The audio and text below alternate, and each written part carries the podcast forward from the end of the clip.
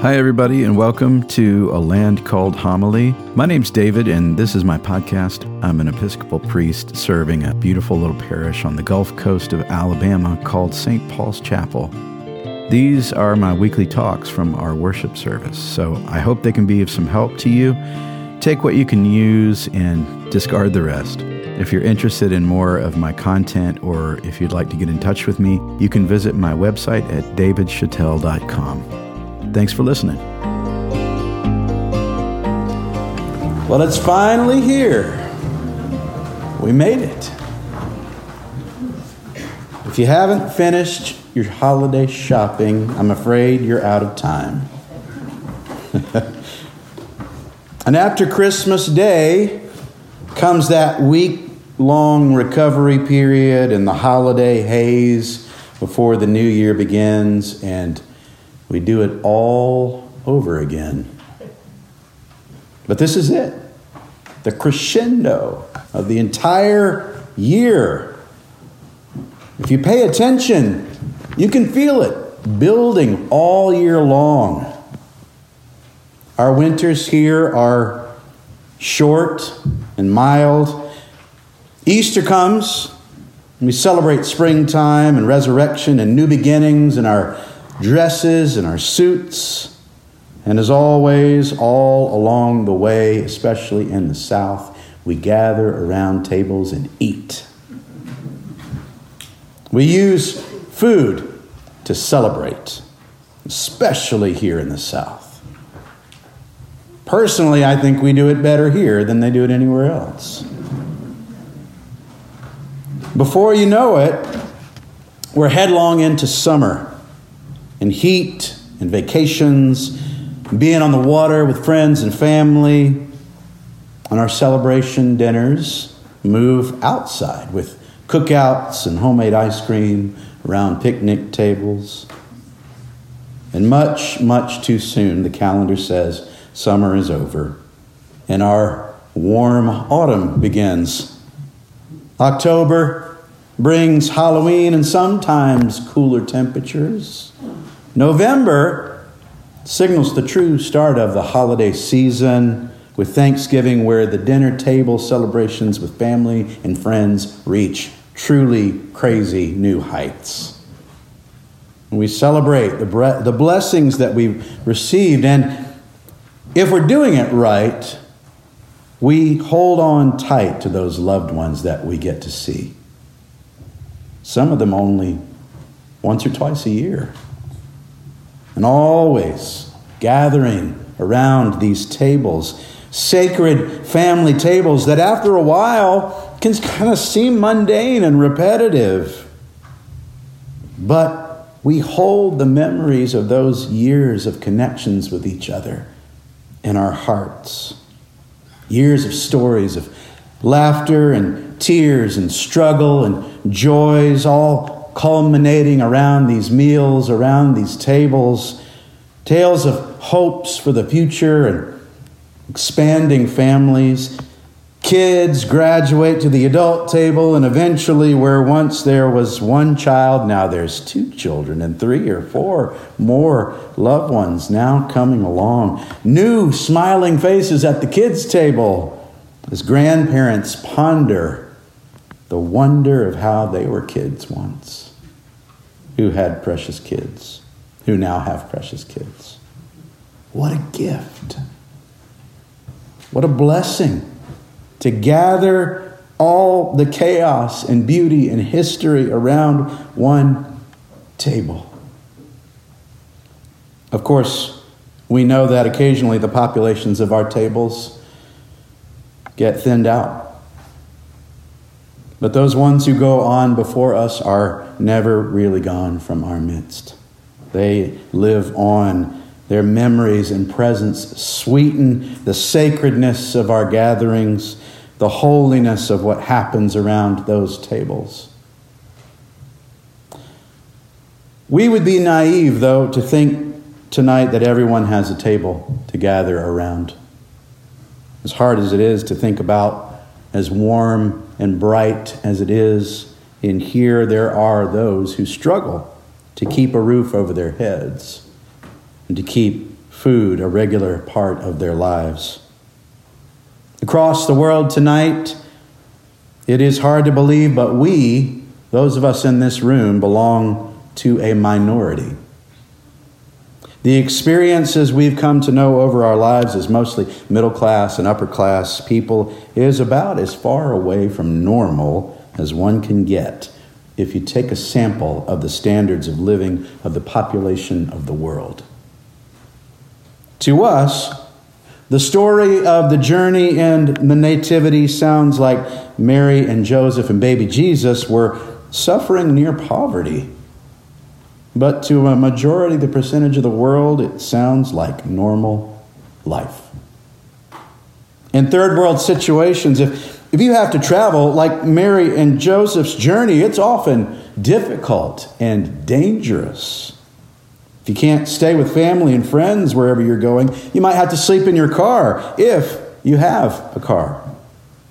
Maybe it's the bus station, maybe it's worse.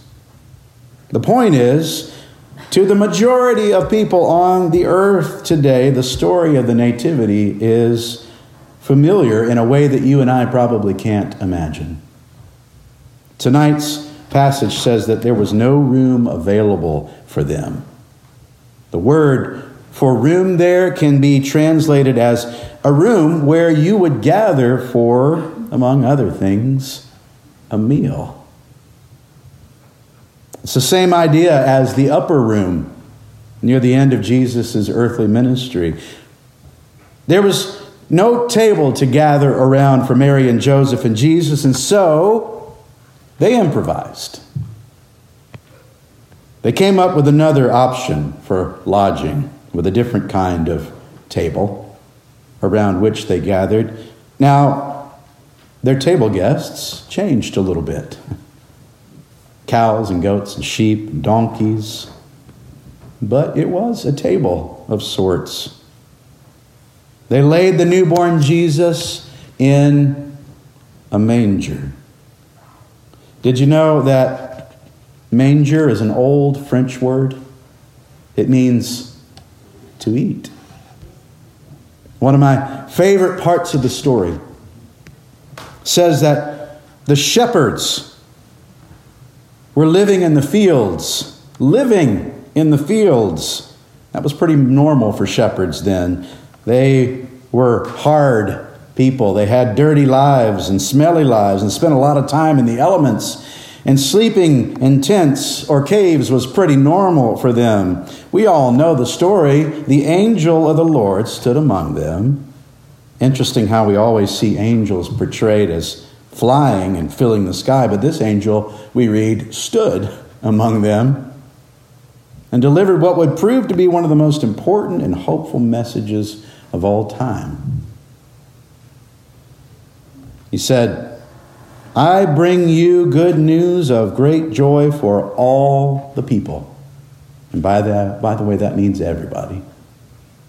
To you is born this day in the city of David a Savior who is Messiah the Lord. And then the angel gives him some marching orders and says, This will be a sign for you. You will find the child wrapped in swaddling clothes, lying in a manger. A manger? That's the sign? The shepherds knew what a manger was. They were around it all of the time. It was a feed trough a very, very lowly table for the beasts of the fields that they had now been called to gather around with the animals and the brand new parents and the brand new helpless baby. And suddenly the words of the man that that baby would become echo backward through time some 33 years into the future. I am the bread of life. Whoever comes to me will never go hungry. And whoever believes in me will never be thirsty. I am the living bread which came down from heaven. If anyone eats of this bread, he will live forever.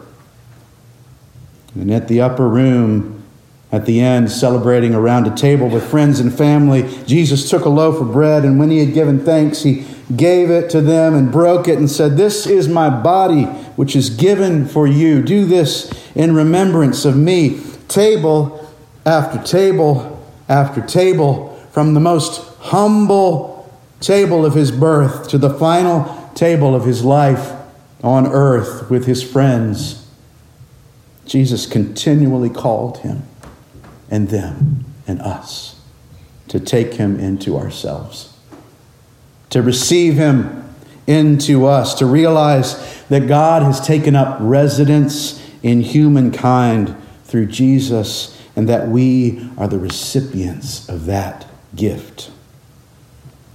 It was there all along, even from the beginning in that manger, but it took a lifelong celebration around a table for Jesus to show us and for us to see that we have been set free to be exactly what we were meant to be.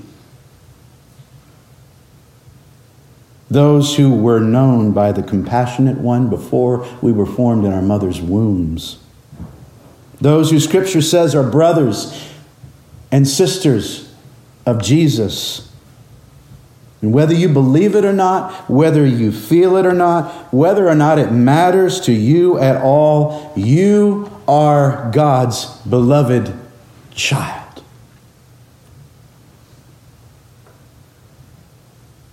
And Christmas is here to remind us that Jesus' call to the celebration table is a call to us all. And the call to the table of Christ continues in us. This is our sign.